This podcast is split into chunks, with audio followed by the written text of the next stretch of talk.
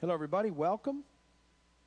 As we sort of continue on in this little mini study we've been doing about Easter and the events of Easter and what leads up to Easter, and, and uh, uh, you know, we've we've talked about the triumphal entry.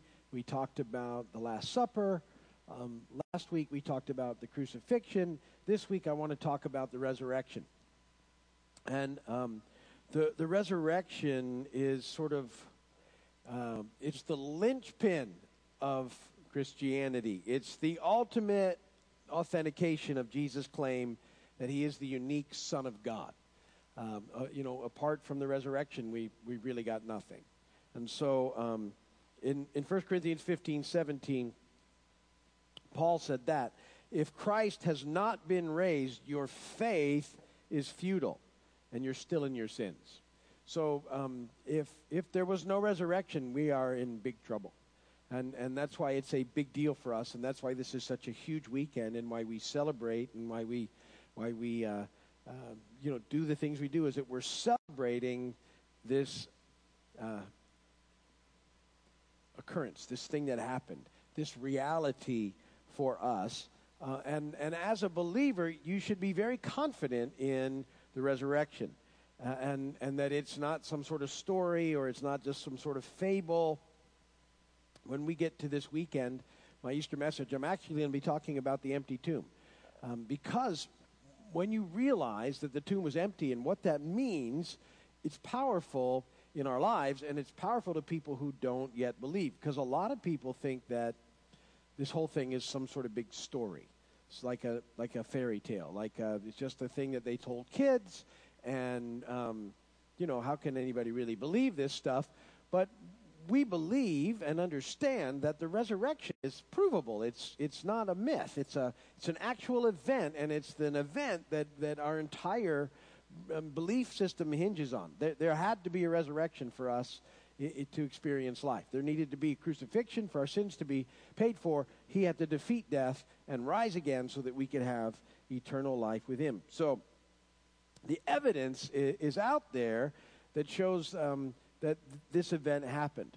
Now, um, when we talk about something being a myth, uh, people sometimes will take a story and they'll, they'll get enough people to believe it, and, and that becomes a myth. Um, and some people think that the crucifix, the resurrection, is a, is a myth.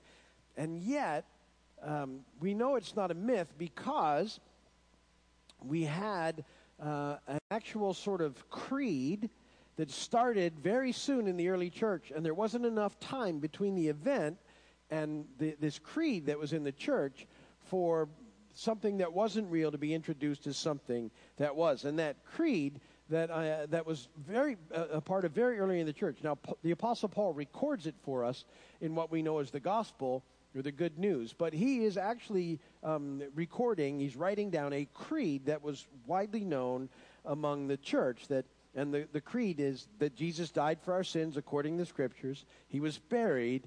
He was raised on the third day according to the scriptures. And that creed actually goes on to say um, that there are eyewitnesses that Jesus appeared to.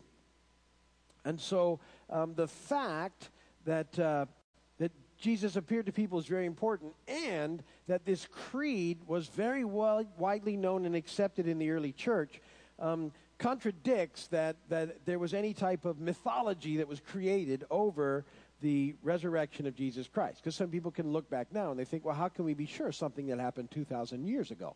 How do we know? Well, there's, there's plenty of things in place for us to know, and, and those things that I just told you are very helpful we had a creed circulating in the early church that's provable, and actual eyewitnesses um, to the resurrection of Christ. And not just one or two, and not just the little band of disciples, not just 12. Um, the Apostle Paul actually tells us that there were at least 515 eyewitnesses to the event. And at the time that Paul wrote in, um, in 1 Corinthians 15, uh, he says many of them are still alive. So we not only have this creed circulating, we have it now established date wise, and many of the eyewitnesses still alive when it's written. And Paul is in effect saying, if you have any questions about this, go and talk to somebody that was there. And there's a whole bunch of them. There's hundreds of them. So, uh, you know, in a in, when you're trying to make a case about something, generally an eyewitness or two is enough. People, if there was a couple of eyewitnesses to event, they they'll take them as as being an actual event. There's over 500 that are, are listed in the Scripture. Paul says this in 1 Corinthians 15, 1 through 8. Now, I want to remind you of the gospel I preached to you, which you received and on which you've taken your stand. By this gospel you're saved if you hold firmly to the word I preached to you. Otherwise, you've believed in vain. For what I received, I passed on to you of first importance. So this creed that Jesus died for our sins according to the Scriptures, that he was buried, that he was raised on the third day according to the Scriptures, that he appeared to Peter and then to the twelve, and after that he appeared to more than 500 of the brothers at the same time, most of whom are still living though some have fallen asleep. Then he appeared to James, then to all the apostles, and last of all, he appeared to me also, as to one abnormally born. So, so Paul records this for us in Scripture very early on in the writing. Paul did all of his writing between 40 and 60 AD. So um, if you place a date of the crucifixion and resurrection somewhere around 30 AD, 33 AD, 34 AD, within 10, 15 years, Paul is recording this creed that had been circulating and saying that most of these eyewitnesses are still alive. So, so you have all these things um, in effect. So, so eyewitness testimony is one of the most powerful testimonies you can have. We don't have just one or two people that saw it. We have hundreds of people that were witnesses to the resurrection of Jesus who saw him after the crucifixion and resurrection. So it's very important that we understand that and that that helps us to know that this was an actual event that took place and, and it's what we base our faith on that he defeated death uh, and he rose again. And I'll really be tying that in on sunday. Why? Once we know that to be true see once you know that that's true then all his promises are true and, and you know he is who he says he is because only god can conquer death. And once you know that those promises are true then the promises for salvation become um, alive to folks, and, and it all begins to make sense. All right, so we have eyewitness testimony. And then another big thing that we have is that the tomb was empty when they, when they went to go find him. Now, and this is it, and there's a lot of people that come up with a lot of different reasons why the tomb was empty, but the tomb was empty. Um, interestingly, in 1990, archaeologists in Jerusalem uncovered um, the burial place of Caiaphas, who was Jesus' chief accuser. But nobody's ever found the, the, the body of Jesus. He has never been found, and he won't be because he's not around to be found. Um, but uh, what we know is that Jesus' body was laid in a tomb belonging to Joseph of Arimathea on uh, that, that evening, and they were running up against a deadline of, you know, the, the, uh, the, the Passover thing happening, and so um, the Sabbath happening, and so he, he, he was laid to rest, and um, the tomb was sealed. And a boulder was rolled in front of the tomb, a very heavy boulder sealing it. Uh, and Joseph of Arimathea and Nicodemus put him in there. And, and some of the women were around from some of the accounts, and they saw this happen. They saw him go in there. The tomb was sealed, and um, the tomb was then guarded by Roman soldiers. Now, the chief priest actually asked the uh, Pilate to put guard around it because they thought what they thought was they'd heard. They so remember now these guys had heard who, and they had a suspicion that Jesus was actually who he said he was, but they didn't like him, so they didn't care, and and they they thought because Jesus they were starting to think that Jesus was talking about you know defeating death and everything that that what that was going to happen was they thought the disciples might try and get together and steal the body out of the tomb, and then they'd have a whole other issue. So they go to Pilate and say, listen, you need to put a guard on this tomb uh, so that that can't happen. So Pilate acquiesces and does, and he puts a guard there. And, and um, the way it's written, it's not like he stuck one guy there. It's a, it's a guard. It's, it's most likely four guards that would have been on duty, um, and they would have generally, one would have slept while the other three stayed awake. So you had at least three guys staying awake, and one would catch a nap. And, um, you know, under serious penalty if they didn't do that. So they would have been paying attention, guarding this tomb. And yet, on Sunday morning, when, when women, uh, some of the women go to um, finish sort of the process of burial, because it was done in such a hurry, um, the tomb was empty. And so, uh, fascinating as well that, um, and I want to be careful how I say this, um, be, because you know everything changes. But culturally, it's interesting that the testimony is that the the women were the first ones to discover the tomb empty, because if the disciples were trying to make up a story, they would have talked about themselves. Because the women, in effect, had less credibility culturally at the time, that they would have been dismissed, easily dismissed. But because it's a reality. Um, that you indeed discover the body that's left in there as the testimony. So if they'd been fabricating a story, they would have used men um, to, to because they would have had more credibility at the time. But um, they're just recording the events as they happen because they don't have to make anything up. And, uh, and so the writers of the, the text, the, the scripture, are just recording the events as they knew them. And also, what we discover is that even Jesus' opponents admit that the tomb was empty because the chief priests so so, there, so there's a big earthquake. Tomb rolls back. The guards take off because they're freaked out, as you can imagine, right?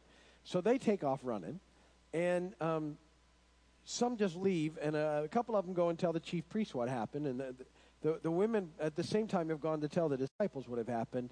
The, uh, the guards go running to tell the chief priest. And the chief priests don't actually doubt that this happened, but they're going to cover it up. It's really bad how hardened these guys are. You would think it. They're, those of you that are with me on Wednesday nights and we talked about the hardness of Pharaoh's heart, remember when we kept saying God kept showing up with these, and you would think, how could they miss? How could they miss that? The Pharisees kept seeing God show up in Christ. they kept seeing that something was going on, and now again they've got this same situation. They they know that they had the tomb guarded, and that something's happened. So they say, okay, here's what we're going to do. We're going to go with a story that the disciples came and stole the body. It says they bribed the guards to say that, and they said, listen, if you're going to get in trouble for that, we'll take care of it with Pilate. We'll pay him off too. And that's the story that they're going to stick with. And, and um, you know, crazy that the, the, uh, so the disciples if you remember what's, what's the situation of the disciples right now? They're all freaked out. They've run off and they're hiding. There's no way they're going to go up against a group of Roman guards. Just no way are they going to go try and steal this body. They can't. They're not even coming out of hiding. Um, secondly, with this whole story, uh, if the guards had fallen asleep, um, why in the world would they know it was the disciples who stole the body, which is the story they're going with? Because that's kind of what they were told. Oh, we fell asleep. The disciples. Why we were sleeping, the disciples came in and stole the body. Well, if you were sleeping, you wouldn't know who stole the body anyway. The story's ridiculous, but it's kind of what they went with. And so, um, and so the tomb's empty. And when the disciples begin to declare that the tomb was empty, the opponents of Jesus didn't say, oh, no, it wasn't, you're wrong. Uh, it wasn't empty. We have the body. The body's here. The, this is what's happened. They, could, they couldn't produce the body. And, um, they, uh, that's significant. So many people wanted that thing shut down that they would, if they could have produced a body, they would have. And the disciples wouldn't have stolen the body. A, they were too scared. B, you're, you're going to see that the disciples' lives change significantly in, in about 40 some days, 50 days when the Holy Spirit comes. And they become the driving force behind the church. And if all they had witnessed wasn't true, they wouldn't have done it. They would have never come out of hiding. It wouldn't have happened. They would have never gone and continued this on. There was no gain for it. All of them die um, pretty significantly bad deaths in a short period of time for their faith. So, uh, the disciples didn't remove the body, and and uh, um, they wouldn't have done it uh, because of you know if they wouldn't have endured what they were going to endure moving forward if the whole thing was a big charade and it hadn't happened. Uh, some people say, um, well, maybe the women went to the wrong tomb, but the women who went had seen it just just before then. They were there; uh, they'd seen where he was laying, so they went to the right tomb. And then Peter and John go and check it out. They know where it is too for themselves. And when they get there, it's empty, and and, um, and so they had made sure they were in the right place. And Joseph of Arimathea certainly knew where it was, and he could have said something. Oh no, you went to the wrong tomb. right tomb. The tomb was empty. Um, and so the, the sort of historical testimony um, that on Easter, uh, the tomb was empty. Um, there was no motive for anyone to steal the body, um, and the only explanation that fit the facts is that Jesus actually rose from the dead, and which is what happened, and which is what the testimony is. Because when the women go, two angels are standing there, say, "Why do you look for the living among the dead? He's risen." We know that to be Matthew 27, 57, and following into chapter 28. Let me read it to you. As evening approached, there came a rich man from Arimathea named Joseph, who had himself become a disciple of Jesus. Going to Pilate, he asked for Jesus' body, and Pilate ordered that it be given to him. Joseph took the body, wrapped it in a clean linen cloth, and placed it in his own new tomb that he had cut out of the rock. He rolled a big stone in front of the entrance to the tomb and went away. Mary Magdalene and the other Mary were sitting there opposite the tomb. The next day, the one after preparation day, the chief priests and the Pharisees went to Pilate. Sir, we remember that while he was still alive, the deceiver said, After three days I will rise again. So give the order for the tomb to be made secure until the third day. Otherwise, his disciples may come and steal the body and tell the people he's been raised from the dead. This last deception will be worse than the first. Take a guard, Pilate answered. Go make the tomb as secure as you know how. So they went and made the tomb secure by putting a seal on the stone, posting the guard after the Sabbath, at dawn on the first day of the week, Mary Magdalene and the other Mary went to the, look at the tomb. There was a violent earthquake, for an angel of the Lord came down from heaven and going to the tomb rolled back the stone and sat on it. His appearance was like lightning and his clothes were white as snow.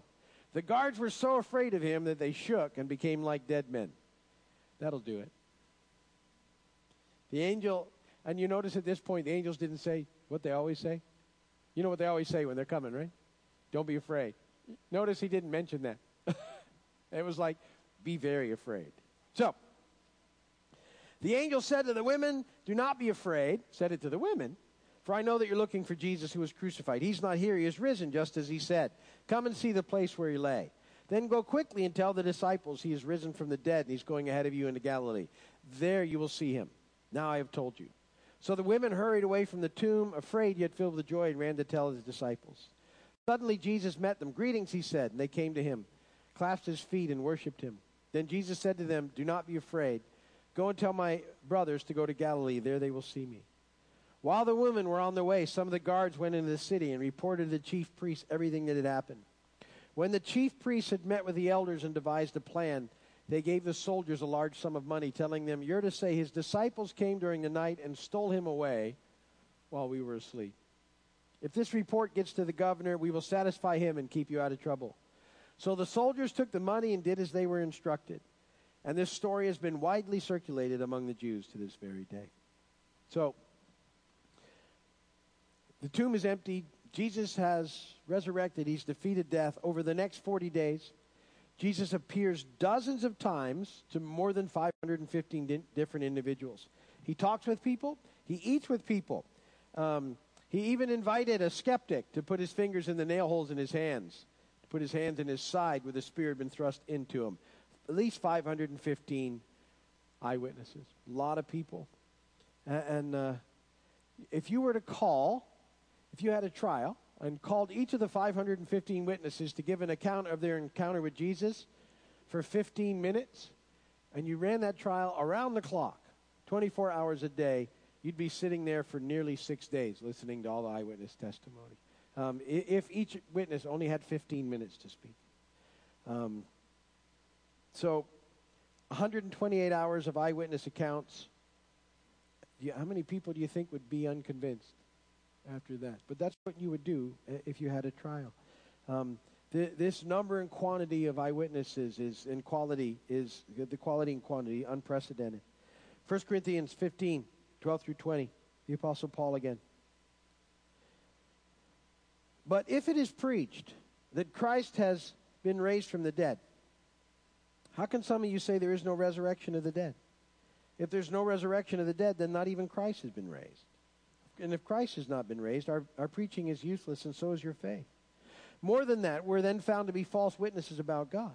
If we have testified about God that he raised Christ from the dead, but he did not raise him if in fact the dead are not raised. For if the dead are not raised, then Christ has not been raised either. And if Christ has not been raised, your faith is futile. You're still in your sins. Then those also who have fallen asleep in Christ are lost. If only for this life we have hope in Christ, we're to be pitied more than all men. But Christ has indeed been raised from the dead, the firstfruits of those who have fallen asleep. So the last week I talked a little about the f- feasts, and one of them is actually called first fruits. That happens right then on Sunday, and I said that's Jesus and that little group of 500, a different group of 500 people, not the eyewitnesses, but the other ones that popped out of the tomb. Remember reading that in Matthew 27? That's the first fruits offering. Jesus is the beginning of the first fruits offering with that first 500. And um, so, and, and, then this is, I don't know if you've ever had a chance to read um, Lee Strobel, The Case for Christ. But he, he wrote this. I, I wrote this down. He says, When I was a skeptic, he was, I tried to poke holes in the eyewitness testimonies. Maybe they were hallucinating. When I talked to psychologists about that, they told me that was not possible. Hallucinations are like dreams. They're individual events that can't be shared between people. One expert said if you had 515 people all having the same hallucination at the same time, that would be a bigger miracle than the resurrection itself. I thought that was funny. So the appearances of Jesus weren't hallucinations and they weren't mythology. Real historical events that revolutionized, that changed people's lives. You think about the disciples. Before Easter, they're dejected. They're, they're hiding. They thought their leader was gone forever. Um, after, they're, they're still hiding behind closed doors, right? After the, the, the crucifixion, they're hiding, afraid that they're going to be put to death next. That's what they're thinking. They're hiding out, they're, they're, they're, they're away. And yet, after Easter and after this 40 day period, and when Pentecost happens and the Holy Spirit comes and empowers them, these same people boldly proclaim, I mean, without fear, in front of the same chief priests that had just had Jesus, um, you know, crucified, they go out there without fear and they preach this gospel, this good news. And, and they go, and, and like I said, all of them will ultimately be um, martyred for their faith uh, in, in most unkind ways. Um, and not many of them had really long lives. Only John, that we know, lived, you know, for a long time. Peter was very busy for a while, but most of them did not live very long. And uh, they, they, uh, they were willing to exchange their lives for this. Now, some people will say, uh, well, you know, that's, some people will die for their religious beliefs if they're convinced their beliefs are true. We, we see that happen in the world today with terrorists who, who believe. But the, the difference is that, that the disciples knew that Jesus had risen from the dead, or they wouldn't have gone and continued with it. Because if they knew that he hadn't, they, that would have been foolish. Do you get it? They wouldn't have gone and given their lives for something they knew to be false. They just wouldn't have. Nobody, you couldn't get a whole group to do that. It wouldn't have happened. But because they knew it was true, they were willing to die for it. They'd seen him, they'd seen the miracle, they'd seen the resurrection, they knew it was going on, and they were willing to give their lives for that. So, with all those things sort of put together, we can have confidence that, that Jesus, in fact, is risen. And that's what we celebrate. And that his resurrection is just the first. Uh, and because of that, our lives are with him eternally and forever. And we, we get to spend forever with him. Life is more than just this. And that's good to know. This is good, but what's coming is even better. And so all those things put together can help us settle in that. And it's what we celebrate when we get together this weekend. Uh, the whole deal that Jesus willingly went to the cross on our behalf exchanged his life for, paid for our sin, died, defeated death, rose again. And our hope is in him for eternity. So that's sort of the Easter story. You have it all now. And uh, that's what we'll be celebrating this weekend. If you're watching my video, thanks for doing that. Glad that you did. Love for you to visit. Hope you can make it this weekend. We'll see you soon. If you have prayer requests, you can pass them.